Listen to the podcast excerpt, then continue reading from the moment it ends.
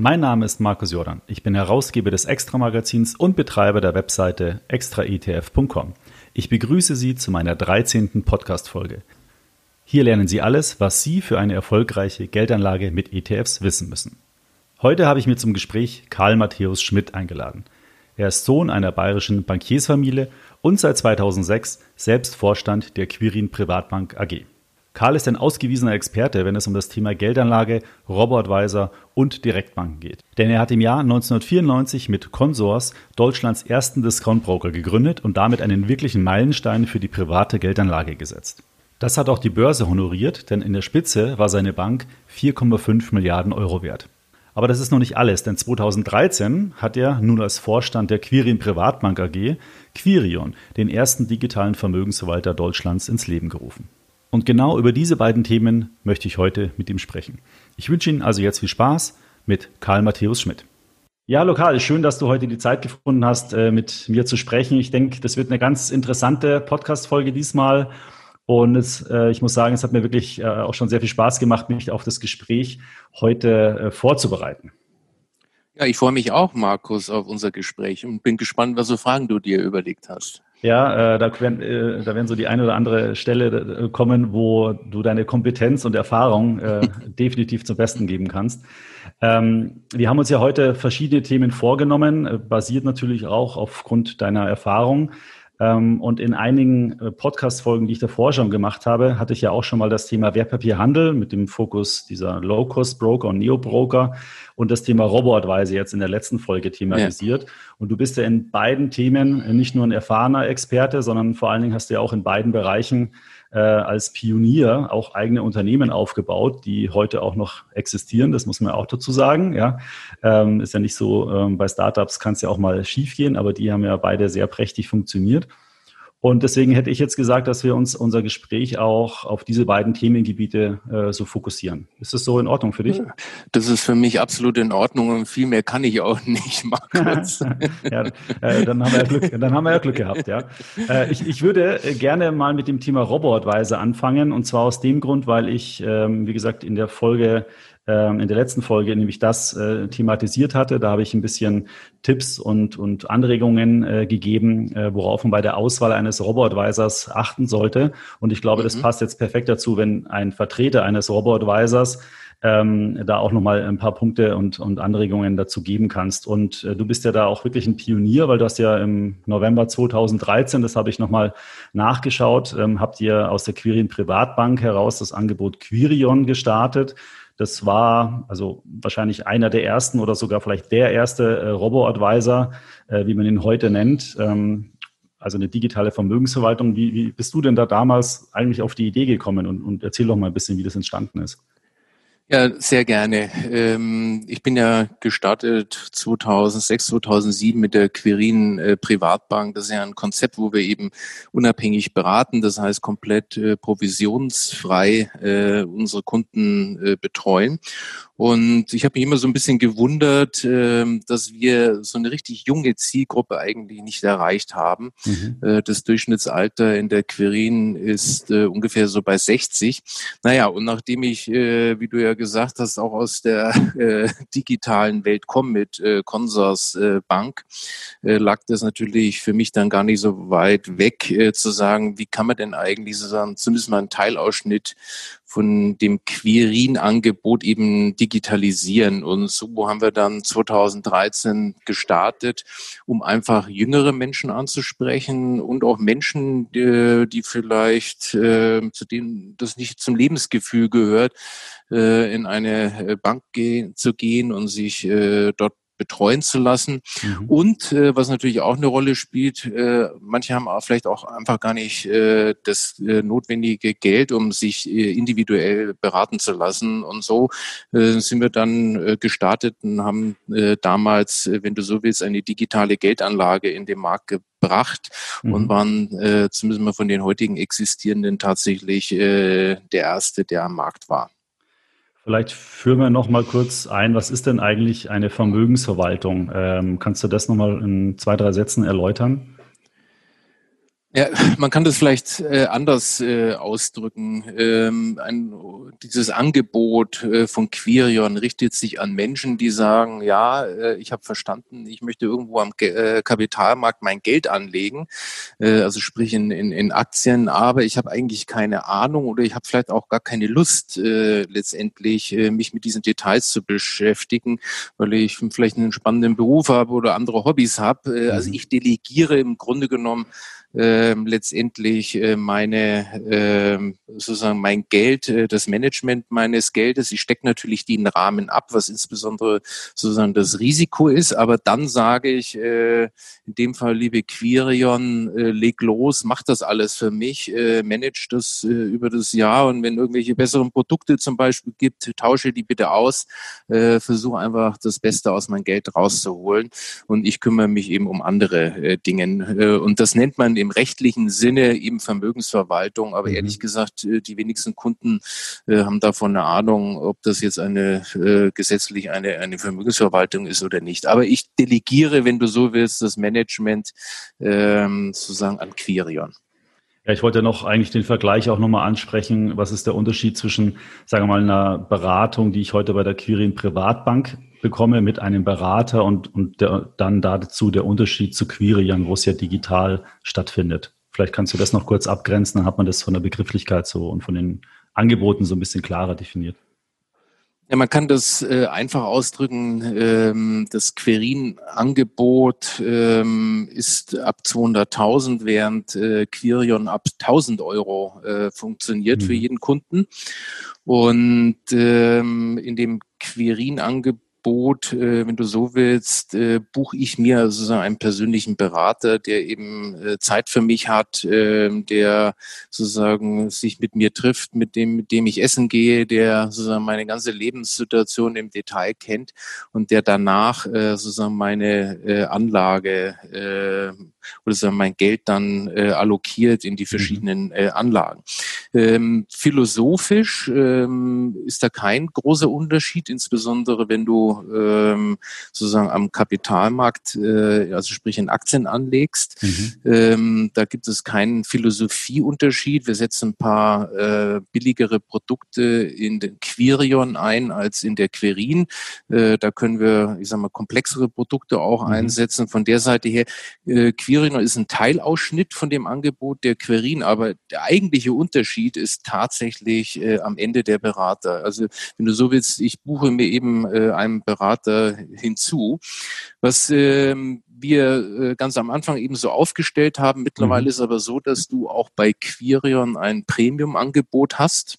Wir probieren das eben seit Anfang des Jahres aus. Das heißt, du kannst auch statt 0,48 zahlst du dann 88 Basispunkte und du hast einen Berater vor Ort, den du befragen kannst und den du auch mal sehen kannst, auch als Quirion-Kunden. Also wir wollen da ganz bewusst eben auch ein hybrides Modell jetzt mal ausprobieren und sind da bislang ganz froh, was so ein Feedback und wir von den Kunden haben, dass es eben eine breite Zustimmung erfährt. Ja, ich kann mir auch vorstellen, dass es vielleicht bei vielen, die dann doch etwas höhere Anlagebeträge zum Anlegen haben, vielleicht auch nochmal so eine Hemmschwelle reduziert, weil jetzt, ich sage jetzt mal, einer digitalen App oder Lösung Hunderttausende Euro einfach mal so anzuvertrauen, ist vielleicht dann doch nicht jedermanns Sache. Und da schließt er halt so eine Lücke. Hybride Modelle sind ja im europäischen Ausland auch sehr, sehr erfolgreich. Ja, das ist auf der einen Seite, hast du recht, sozusagen dieses Gefühl, ich kann da in eine der 13 Niederlassungen gehen und da ist ein Mensch und das Geld liegt also nicht nur in der App, sondern ich kann, wenn ich will, eben auch einen Menschen treffen. Das spielt eine Rolle, aber es ist natürlich auch, möchte man vielleicht mal sich versichern oder eine Rückfrage haben. Und da ist es einfach beim Geld, das ist ja, wenn ich jetzt hier 25.000 Euro anlege als Quirion-Kunde, ist es ja für mich trotzdem ein wesentlicher Vermögenswert. Und von der Seite will man dann eben auch jemanden haben, dem man vertrauen kann und dem man vielleicht mal in schwierigen wenn man eine schwierige Phase hat oder wenn die Märkte verrückt spielen, eben auch einfach mal treffen und sehen kann. Und von der Seite her, ja, das funktioniert. Wir sind ganz am Anfang, aber ich könnte mir vorstellen, dass gerade eine Zielgruppe, die eben noch wenig am Kapitalmarkt investiert ist, weil sie vielleicht nur ein Tagesgeld heute hat, eben ganz besonders in Frage kommt für so ein Angebot. Ja, ich muss ja gestehen, ich bin auch Kunde bei euch. Ich habe vor 1-2 Monaten mal ein Konto eröffnet. Das freut mich. Ja, wollte ich mal ausprobieren. Ja, ist nicht viel drauf, muss ich auch sagen. Ja, aber trotzdem, ich habe auch einen Sparplan. Ja, kann ja noch werden. Ja, ja, ich speichere. Jeden Monat kommt da was dazu. Ja, und das finde ich ganz schick. Man kann ja auch über eine App dann alles schön sehen und verfolgen. Man sieht die Transaktionen. Ich bin da natürlich auch bedingt durch den Beruf sehr offen von solchen Themen. Aber ich kann mir wirklich gut vorstellen, dass für jüngere Menschen das einfach auch so ein bisschen Normalität ist, über digitale Endgeräte, sei es jetzt PC oder so, halt zum Beispiel Thema Finanzen selbst zu managen, wie sie Reisen oder sonstige Sachen vielleicht auch buchen. Definitiv. Und es gibt ja, wie wir wissen, in Deutschland viel zu wenig Menschen, die am Kapitalmarkt sparen. Das heißt, wir Deutschen verschleudern ja Geld, indem wir falsch sparen, indem wir Geld auf dem Konto liegen haben. Und das wissen wir ja alle, dass es zumindest nach Inflation dann nichts beziehungsweise eigentlich negativ ist. Und von der Seite her gibt es jetzt immer wieder oder viel mehr Menschen, auch bei Quirion, die eben sozusagen neu in dieses Kapitalmarktsparen hineinwachsen. Und für die ist eben dieses Produkt super, weil es eben simpel ist, einfach ist. Es ist vor allem auch transparent und es ist vor allem kostengünstig. Und das ist schon, glaube ich, ein riesengroßer Unterschied zu vorhandenen Angeboten, die wir bislang hatten, wie irgendwelche gemanagten vermögensverwaltenden Fonds. Ja, ich hatte in der letzten Folge, wo ich über das Thema Robo-Advisor gesprochen habe, auch gesagt, dass aus meiner Sicht die Dienstleistung eines Vermögensverwalters oder digitalen Vermögensverwalters nicht unbedingt die Geldanlage an sich ist, weil letztendlich wird das Geld ja auch nur am Kapitalmarkt investiert, sondern das kommt eigentlich eher auf die, sagen wir, Struktur an, in die ich investiere. Also wie viel Aktien habe ich, wie viel Anleihen, muss ich Immobilien haben? Weil viele Anleger ja zum Beispiel sagen, Tesla-Aktie ist gerade in aller Munde, da investiere ich jetzt mal. Aber dann, wenn es schärfere Korrekturen an den Märkten gibt, dann hat man halt auch natürlich ein hohes Risiko, wenn der Einzelwert, den ich da vielleicht rausgepickt habe, dann auch fällt. Und ein Vermögensverwalter, sei es digital oder analog, der sorgt halt dafür, dass ich mit einer sinnvollen Struktur investiere. Und das ist ja schon mal ein Riesenvorteil, unabhängig jetzt mal von den Gebühren und so weiter. Das ist richtig. Die meisten Menschen glauben ja, dass die Rendite entsteht, indem ich Aktien hin und her kaufe, aber die Rendite entsteht ja, indem in den einzelnen Unternehmen Wert geschaffen wird und sozusagen höhere Gewinne entstehen und damit letztendlich sozusagen auch eine Rendite beim Kunden ankommt. Und du hast es vorhin gesagt, ich komme ja aus dieser Zockerwelt als Consorsgründer und ich habe ja gelernt, und das war übrigens auch eine der Motivationen, jetzt Quirin und Quirion zu starten. Meine besten Kunden bei Consors, die haben 10 Monate im Jahr Geld verloren und nur in 2 Monaten Geld gewonnen. Und das ist eben das Problem, dass man mit Einzeltiteln sich einfach Risiken einfängt, die man eigentlich nicht entlohnt bekommt. Und deswegen ist sozusagen diese Idee, sozusagen ganz breit in den Gesamtmarkt einzusteigen und sozusagen dieses Einzelaktienrisiko damit auf Null zu fahren. Das ist sozusagen die Idee von Quirion und ich gebe da auch immer gerne eine Faustregel mit. Wir wollen ja sozusagen die Einzeltitel, den Spaß ja nicht den Menschen verderben, aber wenn du, ich sage mal so 75-80% in so ein Quirion-Angebot investiert hast, dann kannst du mit dem Rest dann auch ein bisschen Einzeltitel machen. Aber das macht Sinn, sozusagen ganz breit aufgestellt letztendlich in den Markt zu investieren. Und wenn du so willst, die Rendite sozusagen der freien Wirtschaft, der Marktwirtschaft dann auch in seinem Depot zu haben, was übrigens die wenigsten Menschen in ihren Depots aufweisen können. Die internationale oder überhaupt ja, die Wirtschaft? Es gibt leider nicht für den deutschen Markt, aber für den amerikanischen, aber auch für den englischen Markt Untersuchungen, wie hoch ist sozusagen die Investorenrendite, also die Anlegerrendite und wie ist die Marktrendite. Und ich habe da eine Studie im Kopf, die geht über 30 Jahre, da war die Marktrendite, das ist glaube ich der amerikanische Markt gewesen, irgendwo so bei 8,01% und die Investorenrendite war bei 3,43%, also sprich, ich glaube, das sind ungefähr so 43% nur der Marktrendite. Und dann fragen sich ja alle Menschen, woher kommt das eigentlich? Und das kommt eben über zwei Faktoren. A, dass man zu teure Produkte hat und B, dass man ständig eben falsche Timing-Entscheidungen trifft. Und von der Seite versuchen wir eben den Kunden, wenn du so willst, mit dem Quirion-Angebot eben stärker an die Marktrendite heranzubringen. Und die ist eben im lang- und mittelfristigen Durchschnitt ungefähr so 6% über dem risikolosen Zins. Und ich glaube, darüber kann man sich dann freuen, wenn man so eine Rendite zum Beispiel für seine Altersvorsorge oder für seinen Ruhestand angespart hat. Ja, viele sind halt natürlich jetzt in den letzten, sind es 15 Jahre schon fast, Börsenboom, einfach auch extrem verwöhnt. Und wenn man sich dann die Highflyer-Aktien anschaut, die ganzen amerikanischen Technologiefirmen, da sind ja tausende Prozent stehen ja da auf der Renditetafel. Und da vergisst man dann immer, dass 6% eigentlich eine super Rendite ist. Vor allen Dingen, wenn man sie konstant über Jahrzehnte jedes Jahr im Prinzip einfährt, ist ja eigentlich traumhaft. Ja, also der Zinseszinseffekt ist, hast du bestimmt auch schon ein paar Mal besprochen, insbesondere wenn man so wie du auch Sparpläne macht, ist natürlich gigantisch.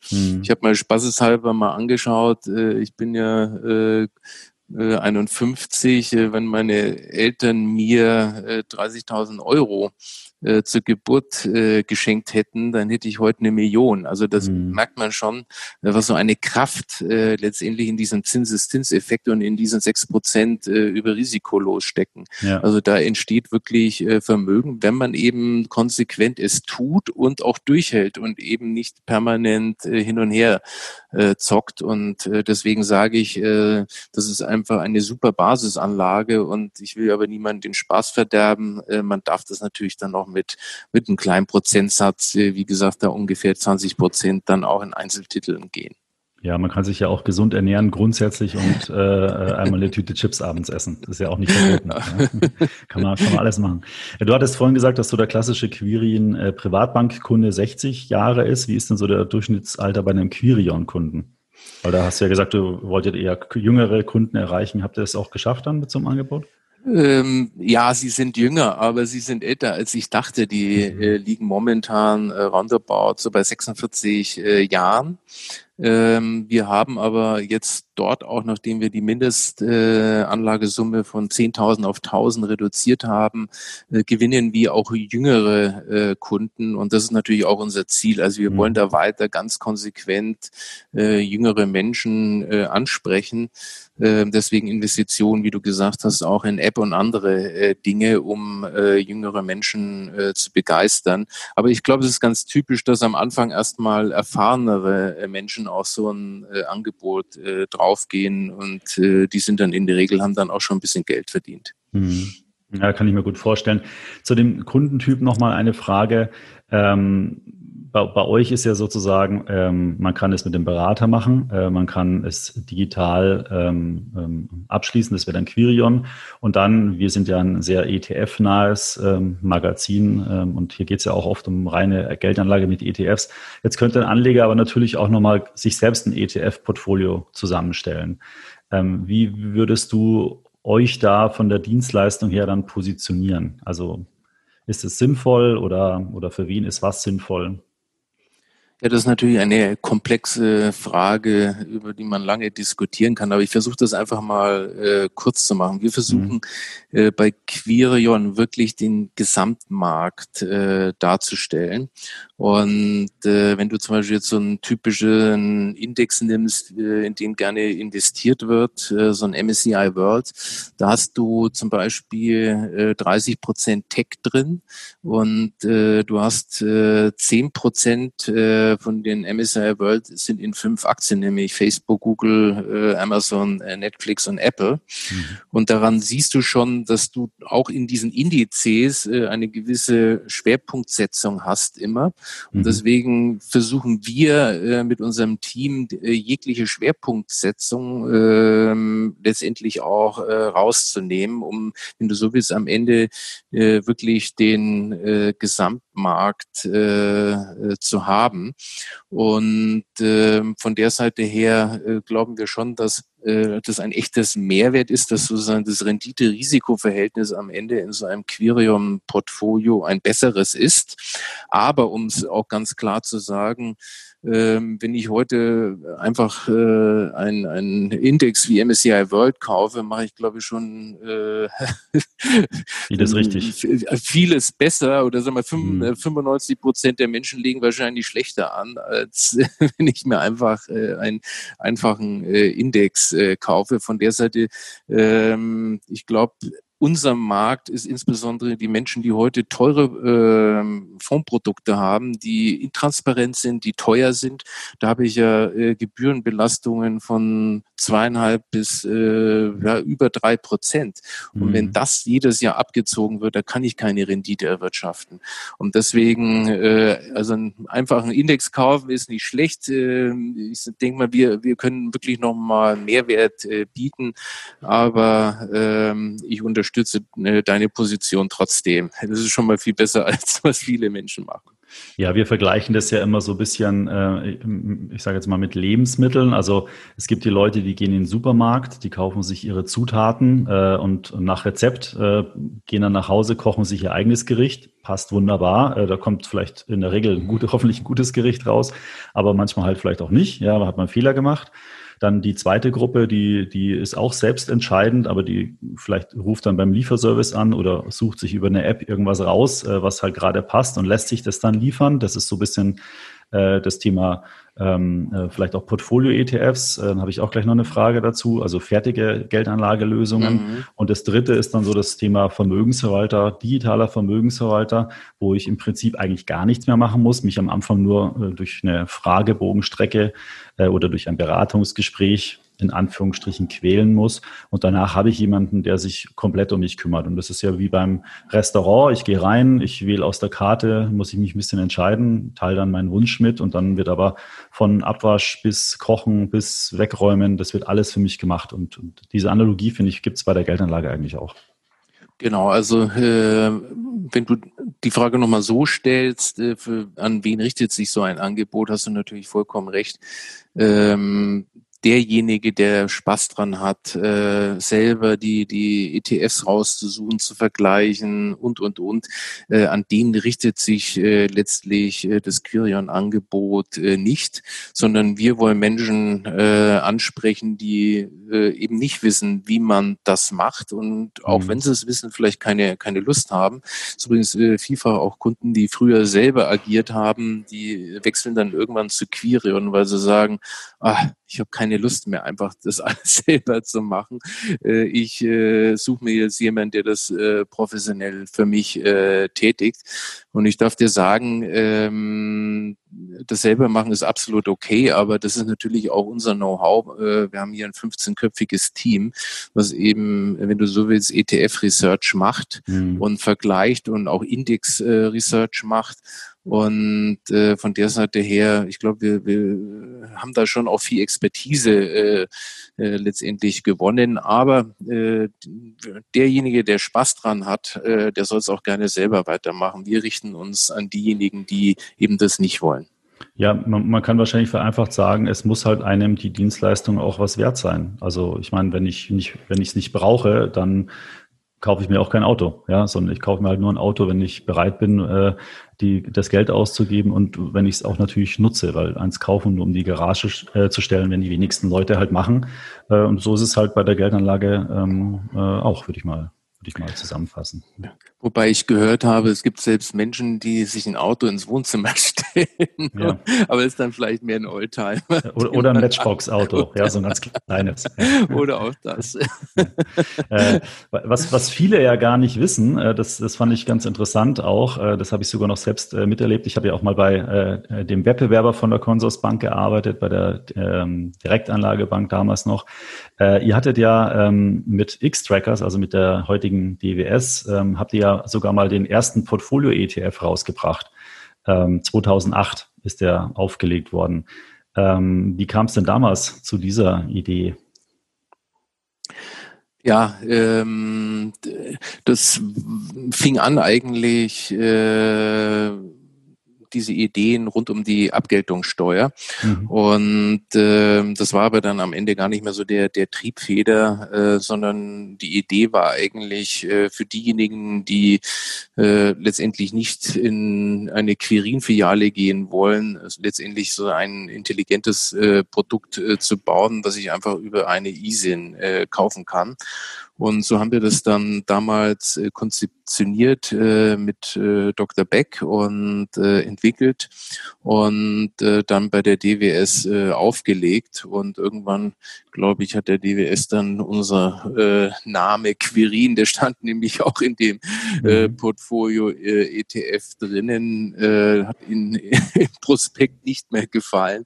Und dann gab es leider irgendwann mal eine Kündigung, aber das Produkt ist tatsächlich immer noch läuft so, wie wir es konzipiert haben und hat eine tolle Entwicklung genommen. Ja, super. Ich habe kürzlich wurden jetzt von iShares auch noch 3 Portfolio-ETFs rausgebracht und jetzt, glaube ich, gibt es so insgesamt 10 Produkte, wo quasi in einem ETF sozusagen schon eine Vermögensstrategie auch angeboten wird. Und das finde ich eigentlich auch super. Dann kann man als Anleger sich wirklich jetzt ein optimales Produkt für sich und seine Services raussuchen und das Ganze ist auch ein bisschen vergleichbarer und transparenter dadurch geworden. Ja, perfekt. Wie gesagt, diejenigen, die auf solche Angebote aufmerksam werden, ich glaube, die sind schon ganz weit vorne. Die meisten Menschen haben leider heute noch einen Deka-Fonds oder einen Kammerniak oder ich weiß nicht was, die sauteuer sind und wo wenig Rendite rumkommt. Also von der Seite, ich persönlich freue mich über jedes schlanke, intelligente Produkt, was den Menschen mehr Rendite bringt. Das ist sehr schön gesagt. Es wäre schon fast so ein schönes Schlusswort, ist es aber noch nicht. Was ich ganz interessant war, als ich mich so ein bisschen vorbereitet habe, so Innovationen, die ziehen sich eigentlich, ja, vielleicht jetzt nicht durch dein ganzes Leben, aber zumindest mal durch dein berufliches Leben, weil neben dem Robo-Advisor, der ja erst 2013 kam und 2008 der Portfolio-ETF, wir ziehen das jetzt so ein bisschen rückwirkend auf, gab es ja 94 nochmal so einen Punkt, der wahrscheinlich der Startschuss für eine sehr, sehr spannende Phase für dich persönlich auch war. Du hast die Consorsbank gegründet und damit den ersten Discount-Broker, wenn man so will, in Deutschland. Ja, ich war damals Student und wie du sagst, ich hatte einfach die Idee, die ist damals in einer Kneipe entstanden. Wir kannten natürlich schon die amerikanischen Vorbilder. Da gab's ja, wenn du so willst, Discount Broker, wie die damals hießen. Und wir haben uns, wir Studenten haben uns geärgert, dass wir alle 1% bezahlen müssen für eine Transaktion, obwohl wir gar keine Beratung in Anspruch nehmen. Mhm. Wir haben uns geärgert über die schlechte Abwicklungsqualität. Das war ja gefühlt, hast du nach 3-4 Tagen, vielleicht auch manchmal 5, irgendeine Abrechnung im Briefkasten gehabt. Du wusstest gar nicht, wie du gekauft hast. Und drittens gab es einfach wahnsinnig wenig Informationen rund um Börse, rund um Aktien. Die Charthefte damals, die wurden wie Gold gehandelt, insbesondere dann es über japanische Warrants und andere Dinge ging. Also kurzum, das war einfach eine schlechte Situation für Kunden, die selbst entscheiden und handeln wollten. Mhm. Und die Idee damals war wirklich, den privaten Anleger dann näher an die Börse und ihn handeln zu lassen wie ein Profi. Und so ist dann am Ende die Consors Bank, wie sie heute heißt, entstanden. Und ja, und so fingen wir irgendwann mal an, diese Dienstleistungen an den Start zu bringen. Und auch sehr erfolgreich, muss man mal so sagen. Ich kann mich, weil ich habe erzählt, ich war bei der Direktanlagebank und der Matthias Grüner, das war ja sozusagen dein Wettbewerber. Und da gab es ja auch die ein oder anderen Battles, wenn ich mich so erinnere. Man hat sich so ein bisschen geneckt. Ja. Das fand ich immer ganz lustig zu beobachten auch. War eine spannende Zeit und ich habe auch recherchiert, das fand ich auch ganz spannend. 1999 war ja die Hochphase sozusagen des neuen Markts. Da war Consors auch mittlerweile an der Börse selbst notiert und war ein fast fünffaches Einhorn, würde man heute sagen. Ja, war 4,5 Milliarden Euro in der Spitze wert. Was war das so für ein Gefühl? Ja, also die ersten 3 Jahre, das würde ich gerne nochmal anmerken, die waren gar nicht so stürmisch im Wachstum, aber dann ging es dann richtig los. 99, wo wir wirklich waschkörbeweise Kunden und Depots eröffnet haben und das ein unglaublicher Boom war und wir wirklich wahnsinnig viele Mitarbeiter eingestellt haben. Wie viele Kunden hattet ihr damals? So, was ist das? Also ich weiß, dass wir im ersten Quartal 99, ich glaube allein 140.000 Depots aufgemacht haben. Mhm. Also da ging schon ab und das war mehr, wie wir am 31.12.98 hatten. Also in einem Quartal die Kundenzahl verdoppelt sozusagen. Ne? Richtig. Mhm. Und das war schon wirklich verrückt und deswegen zurück zu deiner Frage. Natürlich haben wir die Kursentwicklung dann von Consors auch gesehen, aber für mich als junger Mensch war das so viel Arbeit, dass wir wirklich gekämpft haben, um das all hinzubekommen und die Dienstleistung weiter zum anständigen Qualität an den Mann zu bringen. Und rückwirkend würde ich sagen, wir hatten überhaupt nicht die Zeit oder wir haben die Zeit uns nicht genommen, das so zu genießen, weil das natürlich schon eine gigantische Erfolg war, wenn du auf einmal dann irgendwie an der Börse 4,5 Milliarden wert bist, ist ja eigentlich unvorstellbar. Und irgendwie hat die Arbeit dann alles zugekleistert und wir haben das gar nicht so genossen, wie man das vielleicht rückwirkend gerne tun würde. Dafür kannst du jetzt das mit einer Erfahrung, das, was du jetzt machst, heute machst, mit einer anderen Erfahrung machen und dann vielleicht genießen. Genau so ist es. Also, manchmal hat das Alter dann auch einen gewissen Vorteil. Ja. Diese ganze Entwicklung jetzt mit den Neobrokern hatte ich auch schon mal eine Podcast-Folge gemacht, wo wir ausführlich erklärt haben, was das ist.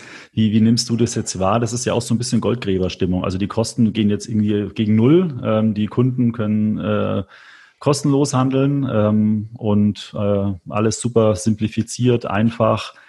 Eigentlich eine Traumsituation für Anleger, oder gibt es auch kritische Punkte? Ich möchte mich erstmal freuen. Durch diese Strategie ist alles einfach zu machen, alles mobil zu konzentrieren.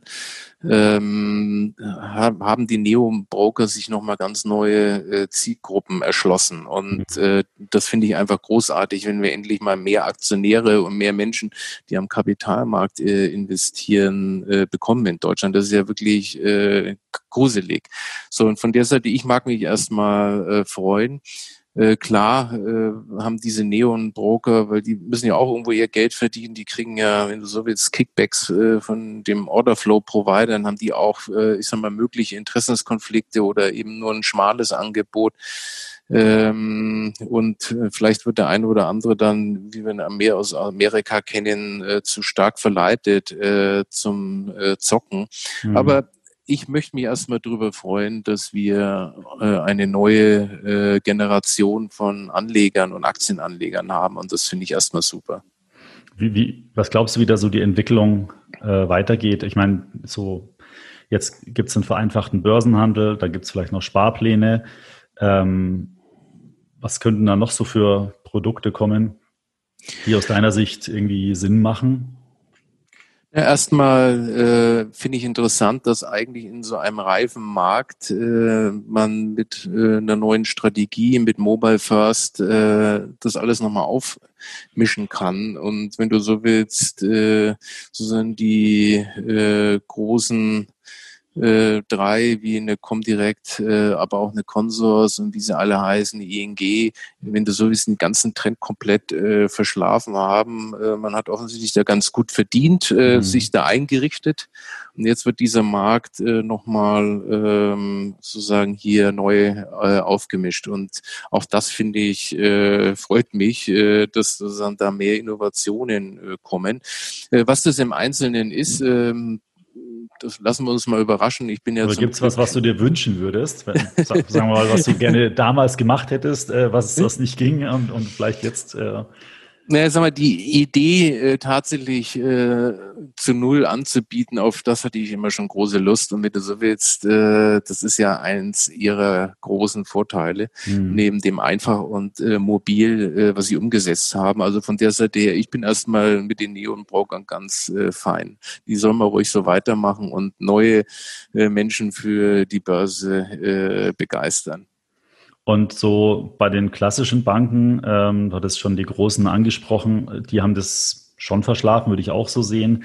Ich finde aber auch vor allen Dingen, dass wirklich so bei ein paar Banken, also die ganzen Kundenzugänge, also die sind wirklich gruselig. Also das kann man sich gar nicht vorstellen. Das sind alles Unternehmen, die hunderttausende Kunden haben, entsprechende Mitarbeiter und auch finanzielle Ressourcen. Und dann kriegen die es nicht hin, einfache, moderne, ja, Webseiten oder auch Apps hinzubekommen.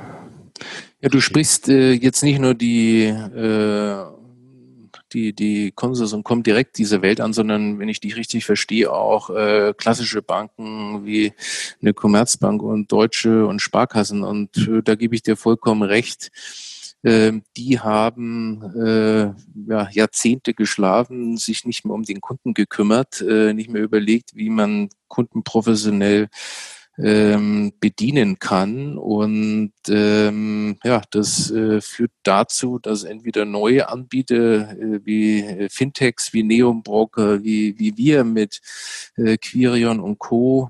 Letztendlich Kunden gewinnen, sondern ich befürchte auch, dass, wenn erstmal die großen Apples und Googles und Amazon dieser Welt beginnen und noch stärker in diesen Bereich hineingehen, dass nicht so viel übrig bleiben wird von der Kundenbeziehung und die großen Banken tatsächlich das Problem haben, dass sie am Ende vielleicht nur noch Infrastrukturanbieter sind. Das heißt, der Kundenkontakt ist gar nicht mehr bei ihnen, sondern der läuft über irgendwelche Apps, die aber nicht die Banken herstellen. Und ist ein bisschen so wie ein Telekommunikationsausrüster. Die verlegen dann das Kabel noch in die Erde, aber mit dem Kunden haben sie dann nicht mehr allzu viel zu tun. Und das sieht ganz danach aus, als ob wir in diese Welt uns hineinbewegen. Durch die jahrzehntelange das Vergessen des Kunden und der Interessen der Kunden. Ist natürlich auch, muss man sagen, ein bisschen vielleicht zur Verteidigung, so seit der Finanzkrise haben die Banken sich, und das war ja, wie gesagt, 2009 war das, haben die Banken sich eigentlich nur noch mit regulatorischen Themen und Problembekämpfung, sage ich mal, auseinandergesetzt. So richtig neue Sachen, innovativ, ist da irgendwie nicht passiert. Ja, also ich bin ja selber auch Vorstand einer Bank und ich ärgere mich permanent über die viele Regulatorik. Das ist schon echt irre, keine Frage. Aber Markus, solche Banken haben auch Ressourcen, um Innovationen anzuschieben. Und das tun sie ja auch. Aber sie ziehen es dann nicht durch, weil sie gefangen sind in ihrer Welt. Man muss ja nur mal den Robo-Advisor der Deutschen Bank anschauen. Wenn ich den quasi nur nebendran stelle, aber nicht integriere in den Vertrieb, dann wird halt aus dem nichts. Also von der Seite her, ich glaube, dass eher sozusagen dieser Mut der Banken, sich zu erneuern und kundenzentriert zu denken, eben nicht da ist. Und das kann ich leider nicht mit Regulatorik entschuldigen. Also wird nach 1994, wo Consors und Konsorten die Banken, sagen wir mal, disrupted haben, wie man heute in Neudeutsch sagt, wird das jetzt im Jahr 2020 nochmal gemacht, aber diesmal durch neue Broker, Fintechs und all die Dienstleister, die einfache Frontends und einfache oder sogar komplexe Bankdienstleistungen auf eine einfache Art und Weise irgendwie dem Kunden näher bringen. Richtig. Und ich wiederhole, die große Gefahr ist, dass die Banken am Ende Infrastrukturdienstleister sind und eben nicht mit den Kunden Kontakt halten. Wenn man jetzt aber so ein bisschen rausgehört hat, dass du hast ein bisschen gesagt, dass die Banken Schwierigkeiten auch mit ihrer, sagen wir mal, Basis haben, mit ihrer Infrastruktur, dann könnte man vielleicht auch nochmal einen Schritt weitergehen und sagen, die Banken werden langfristig ganz große Probleme haben, weil die Infrastruktur ist ja auch nicht so flexibel. Also ja, ich habe jetzt gelesen, es gibt ja auch schon Dienstleister, die jetzt ganz neue Kernbanksysteme, glaube ich, nennt man das, entwickeln. Da bräuchte dann keine, ich sage jetzt mal Commerzbank als Technologiepartner, wenn ich nebendran irgendeinen schnellen, wendigen Dienstleister habe, der mir das alles viel schneller und vielleicht auch günstiger anbieten kann. Ja, ich kann dir da nicht widersprechen. Wir selber haben 2016 eine Migration gemacht von einem altmodischen System in ein modernes System. Und ich weiß, selbst bei einer mittelständischen Bank wie Quirin, was so eine Komplexität, so eine Migration ist. Mhm. Und man sieht es ja auch an den Kosten, die wir gehört haben von der Apo-Bank, die migriert ist, was sie um die 500 Millionen angeblich belaufen soll. Das sind schon Kraftanstrengungen und finanzielle Hürden, so eine Migration zu machen. Und da wird es dann wirklich drauf ankommen, wer schafft das überhaupt noch? Und da hat vielleicht der ein oder andere gar nicht die finanzielle Kraft, diesen Schritt zu tun. Und dann hast du tatsächlich sozusagen auch in der Infrastruktur neue, frische Wettbewerbe, die eben mit einfachen Datenmodellen letztendlich und weniger Komplexität Systeme aufbauen, die auf einmal dann, auch wenn sie vielleicht noch nicht diese Menge und Masse an Buchungen haben, auf einmal dann doch wettbewerbsfähig sind. Also ja, du hast schon recht. Auch von der Seite droht tatsächlich Gefahr für die Banken. Ja, es ist eine spannende Zeit, auf jeden Fall. Ich würde sagen, wir beenden sozusagen unser Gespräch hiermit. Sozusagen, wir haben die Themen Neobroker, Robo-Advisor, glaube ich, ganz gut abgedeckt. Bevor ich dich jetzt aber entlasse, habe ich, wenn du mal einen Podcast von mir bis zum Ende gehört hast, ein Interview-Podcast-Format, dann habe ich immer noch ein kleines Spiel vorbereitet. Und das würde ich jetzt gerne mit dir auch spielen. Wärst du bereit, da mitzuspielen? Na klar. Du weißt jetzt nicht, was kommt, ja, aber ich stelle immer 5 Fragen mit jeweils 2 Antwortmöglichkeiten und du müsstest dich dann immer für eine Antwort entscheiden und auch gerne kurz begründen, warum du dich für das eine entschieden hast. Und das sind ganz einfache Sachen, da weißt du sicherlich eine gute Antwort. Und zwar die erste Frage, das ist so quasi schon eine Standardfrage, das wäre Aktien oder ETFs? ETS, eindeutig. Ich liebe ETS. Das ist aber sogar eine sehr kurze Antwort, wunderbar. Der zweite Bereich wäre Robo-Advisor oder besser Honorarberater. Ich glaube, dass also Robo-Advisor ist einfach für eine größere Zielgruppe ist das interessant und dann, wenn vielleicht die Beratungssituation komplexer wird und ich mehr persönlich sprechen will, dann 100%ig muss man unabhängige Beratung buchen und dann das in Quirin, also sprich, wie das in Deutschland eher heißt, Honoraranlageberatung. Man kann ja wahrscheinlich auch sagen, dass ein Robo-Advisor heute ja nur einen Teilbereich der Geldanlage eigentlich abdeckt. Ja, es gibt ja auch noch andere Fragestellungen, was weiß ich, Erbschaft oder Vorsorgeplanung und andere Themen, Versicherungen. Ich weiß nicht, ob ihr das in der Honorarberatung auch mit abdeckt. Das decken wir ab, aber ich würde mal sagen, 95% der Themen kannst du in der Regel erstmal abdecken durch ein Robo-Angebot, weil du einfach sinnvoll und einfach ansparen kannst. Wenn du größere Vermögen hast mit hoher Komplexität, vielleicht auch in andere Assetklassen investieren willst, dann ist natürlich sozusagen wir mit Quirin, mit unserer unabhängigen Beratung dann der richtige Partner. In welchen Städten seid ihr aktiv oder in wie vielen Städten seid ihr da mit dem Büro eigentlich aktiv?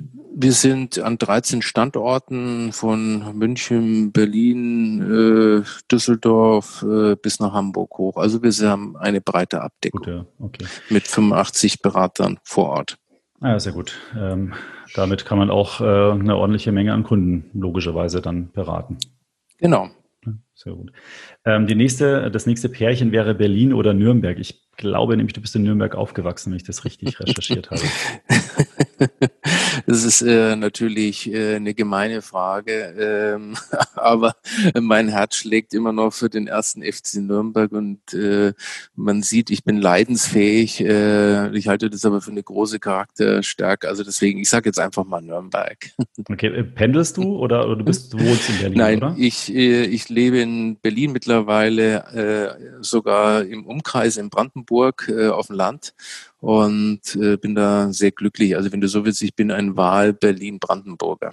Neben der Tesla-Fabrik, oder? Nee, im Norden. Okay, gut. Super. Und dann habe ich auch recherchiert, du fährst gern Rad. Und da passt die Frage sehr gut. Klassisches Fahrrad, Mountainbike oder E-Bike? Also sprich per Fuß oder per Motorantrieb? Also ich bin da noch klassisch unterwegs, gerade hier im Flachen ist es dann schön, wenn man doch ein bisschen sich quälen kann. Deswegen, ich fahre Mountainbike nach wie vor. Ich gebe aber zu, dass ab und zu mal ich auch ein E-Mountainbike ausprobiert habe und das macht schon auch eine Menge Fetz, ist aber eigentlich ein ganz anderer Sport. Ja, also ich habe mir jetzt ein E-Bike gekauft für die Stadt. Das macht auch sehr viel Spaß. So ein Hipster-Ding. Ja, aber es ist ja, sehr schön. Schon herrlich. Schon herrlich. Ja. Super. Und dann das letzte, Bratwurst oder Currywurst? Eindeutig Bratwurst. Ich bin nun mal in Franken aufgewachsen und da ist die Bratwurst, steht da ganz hoch im Kurs und das wird sich auch nicht ändern. Na, sehr gut. Habe ich auch ehrlicherweise erwartet. Ich hatte mal mit Christian Röhl von Dividendenadel, da hatte ich auch die Frage, das hat da so schön gepasst. Da war Döner oder Currywurst. Jetzt weiß ich aber nicht mehr, was er gesagt hat. Ich glaube, er hatte beides gesagt, wenn ich das jetzt richtig in Erinnerung habe. Ja. Aber bei dir war eigentlich klar, dass die Bratwurst kommt. Ja, genau. Ja, super. Du, vielen Dank. Einerseits natürlich für das tolle Interview. Es war ein schöner Insight in die Themengebiete und es hat mir sehr viel Spaß gemacht. Vielen Dank und auch natürlich für die Zeit, die du dir jetzt genommen hast. Und ja, wenn es was Neues bei Quirin Privatbank, Quirion gibt, können wir gerne mal wieder sprechen. Vielleicht noch für die Hörer auch ein Tipp, das fällt mir jetzt gerade ein. Du hast ja auch einen eigenen Podcast. Vielleicht kannst du da noch 2, 3 Sätze sagen. Da kann man ja auch mal reinhören. Ja, ich hatte das immer vor zu machen, aber man hat nie so richtig die Zeit, wenn man so in dem Wahnsinn ist, der unternehmerischen Tätigkeit. Und jetzt als Bankvorstand hat man mehr Zeit, oder? Nee, durch Corona waren auf einmal die Termine, ich habe ja doch sehr viele externe Termine gehabt und das war jetzt erstmal vorbei und dann habe ich diese Chance wahrgenommen, den Podcast endlich zu starten und ich würde mich freuen, kann man überall bei Apple oder Spotify oder auch auf unserer Webseite abrufen. Es geht um Anlage, um Geldanlage und meine Philosophie dahinter und es macht mir großen Spaß, bekomme gutes Feedback und ich würde mich freuen, wenn auch deine Hörer da mal reinhören.